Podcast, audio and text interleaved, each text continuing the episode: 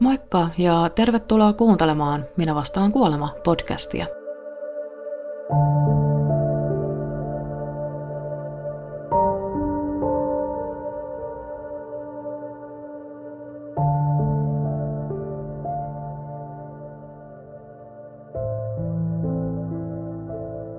Täällä sulle kertomassa selviytymistarinoita Sini, ja haluaisin muistuttaa kaikkia, että tämä podcast ei sovi herkille eikä lapsille.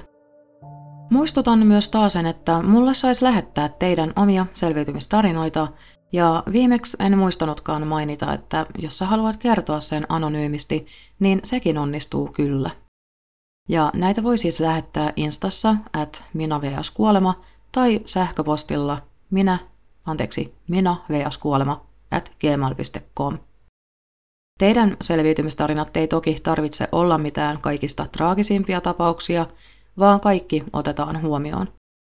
Mulla itsellä on esimerkiksi yksi sellainen tarina, missä alakerran naapuri päätti tuikata asuntonsa palamaan ja olin tyyliin ainut, joka oli hereillä siihen aikaan ja soitin palokunnalle sitten tietysti. Parvekkeelta siellä jo liaskat nuolivat naapureiden parvekkeita ja kuulin siis palohälyttimen kyllä rapussa ja jostain syystä menin sitten parvekkeelle katselemaan, mitä tapahtuu.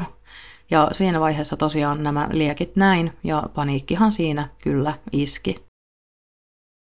Rapussa oli jo aikamoinen savupilvi ja muistan vieläkin, että vahingossa kerran hengitin sitä savua ja pyörytti todella paljon sen jälkeen, että ei todellakaan kannata sitä savua paljon hengitellä. Ja kaikki me siis selviydyttiin sieltä ja myös tämä asuntonsa sytyttänyt, koska hän oli lähtenyt pois sen jälkeen, kun hän oli sen tuikannut tuleen. Jouduttiin nukkumaan muualla muutaman yön ja voin kertoa, että tästä on jäänyt kauheat traumat, varsinkin kun olin ihan lapsena vielä samassa tilanteessa ollessani kaverilla yökylässä.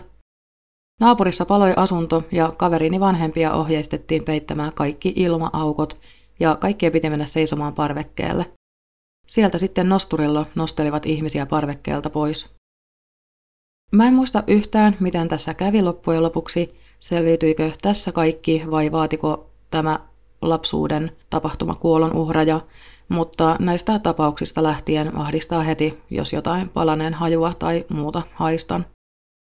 Mutta se siitä omasta pikaisesta tarinasta ja mennään jakson pariin sitten.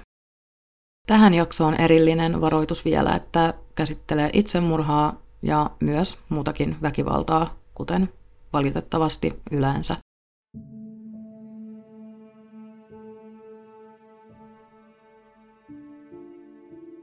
Tämä tarina alkaa siitä, kun vuonna 2001 nainen nimeltä Susan Griffin meni uusiin naimisiin miehen nimeltä William Lisk kanssa.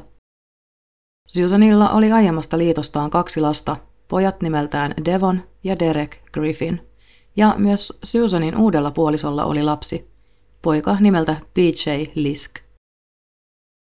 Uusperheen perustamisen aikaan Devon oli siis seitsemänvuotias ja hänen veljensä Derek 14-vuotias.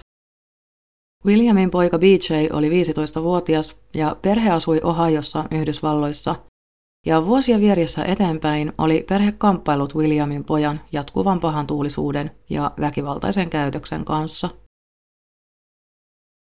BJllä oli alusta alkaen tulenarka suhde äitipuoleensa Susaniin.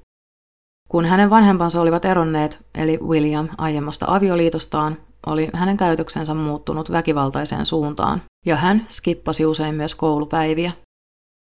Kun William ja Susan menivät sitten naimisiin ja muuttivat yhteen, Susan yritti saada järjestystä taloon. Tätä BJ ei arvostanut yhtään. Hän jatkoi väkivaltaisella ja vahingollisella linjallaan, joka tuntui vain pahenevan. BJ-isä William oli joutunut soittamaan poliiseille vuonna 2002 BJn ollessaan vasta 16-vuotias, koska BJ oli uhannut vahingoittaa itseään.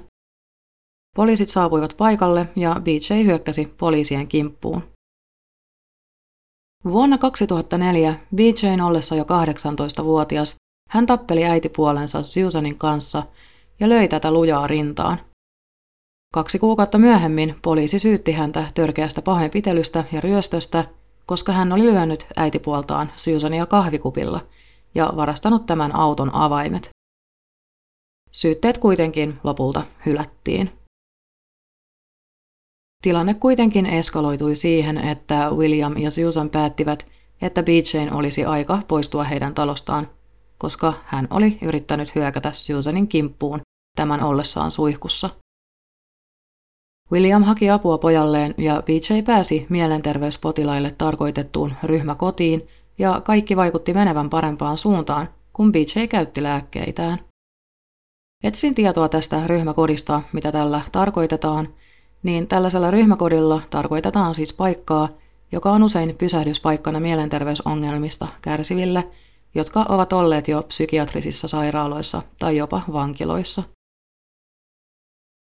William vieraili poikansa BJ luona usein ja yksi viikonloppu vuonna 2010 he ottivat lomaa ryhmäkodista mennäkseen metsästämään yhdessä. Tällöin BJ oli siis jo 24-vuotias, Devon 16-vuotias ja Derek 23-vuotias. Kun he palasivat metsästyksestä päivää ennen Halloweenia, he kokoontuivat ystävien kanssa muutamalle oluelle. William oli juonut sen verran, ettei hänen mielestään ollut hyvä ajatus lähteä ajamaan poikaansa takaisin ryhmäkotiin, joten BJlle tehtiin peti olohuoneen sohvalle.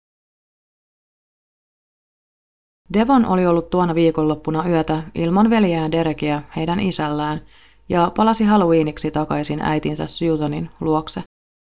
Oli siis lokakuun viimeinen päivä ja tosiaan Halloween-päivä, ja hän ryntäsi aamupäivästä kotiinsa tultuaan suoraan huoneeseensa pelaamaan videopelejä. Noin puoli kahden aikaan päivällä hän alkoi ihmettelemään, miksi ketään ei kuulunut olevan missään. Hänen äitinsä Susan olisi kyllä normaalisti noussut jo sängystä siihen mennessä. Sitten hän alkoi miettimään, että missä ihmeessä oli hänen muut perheenjäsenensä. Talosta ei kuulunut mitään ääniä. Devonin täti soitti hänelle huolestuneena, kun ei ollut saanut Susania, Devonin veljeä Derekiä tai Williamia kiinni yrityksistään huolimatta. Derekin oli ollut tarkoitus mennä aamusta auttamaan tädin miestä, mutta hän ei ollutkaan ilmestynyt paikalle. Puhelun jälkeen Devon lähti sitten etsimään perhettään ja löysikin äitinsä ja Williamin makuuhuoneesta edelleen nukkumassa, mutta he olivat kummallisesti kokonaan peiton alla. Hän ajatteli äitinsä ja Williamin tekevän Halloween pilaa hänelle ja hän sanoi varovasti, äiti. Vastausta ei kuulunut. Sen jälkeen hän tarttui peittoon ja veti sitä pois hiljaa heidän kasvoiltaan.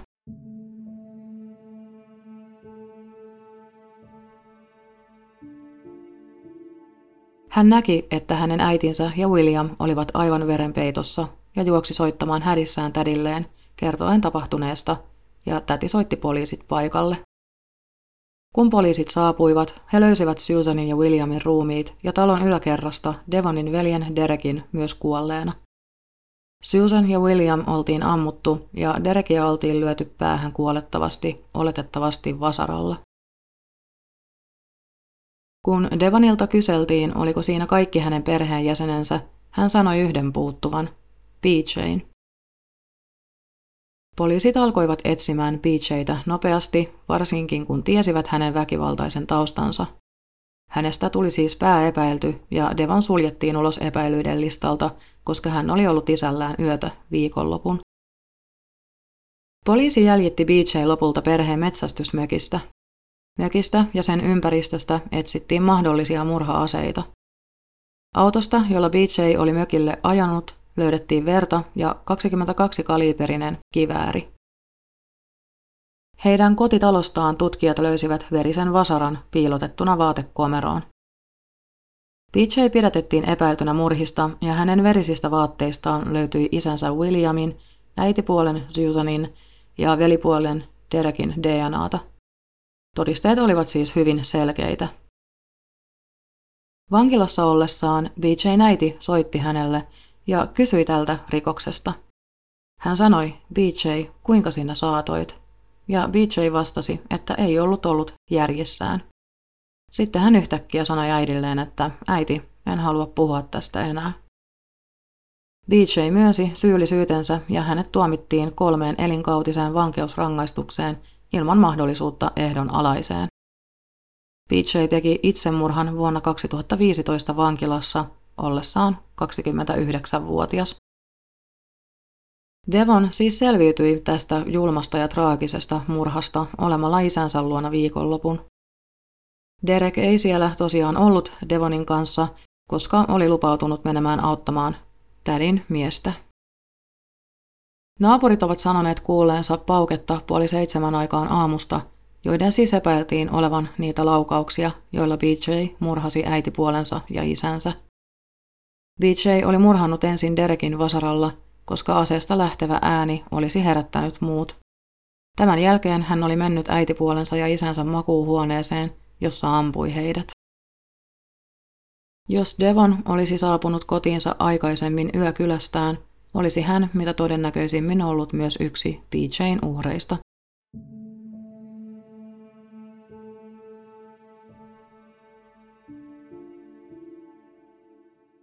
En löytänyt juurikaan tietoa, miten Devonin elämä nykyään menee, mutta voi vain toivoa, että hänellä on elämä sujunut niin hyvin kuin mahdollista tällaisen todella traagisen tapahtuman jälkeen. Tässä oli tämä selviytymistarina tällä kertaa. Ensi kerralla palataan taas uuden selviytymistarinan pariin. Kiitos kun kuuntelit tämän jakson ja viestiä saa laitella instassa at minaveaskuolema tai sähköpostilla minaveaskuolema at gmail.com. Moikka! thank you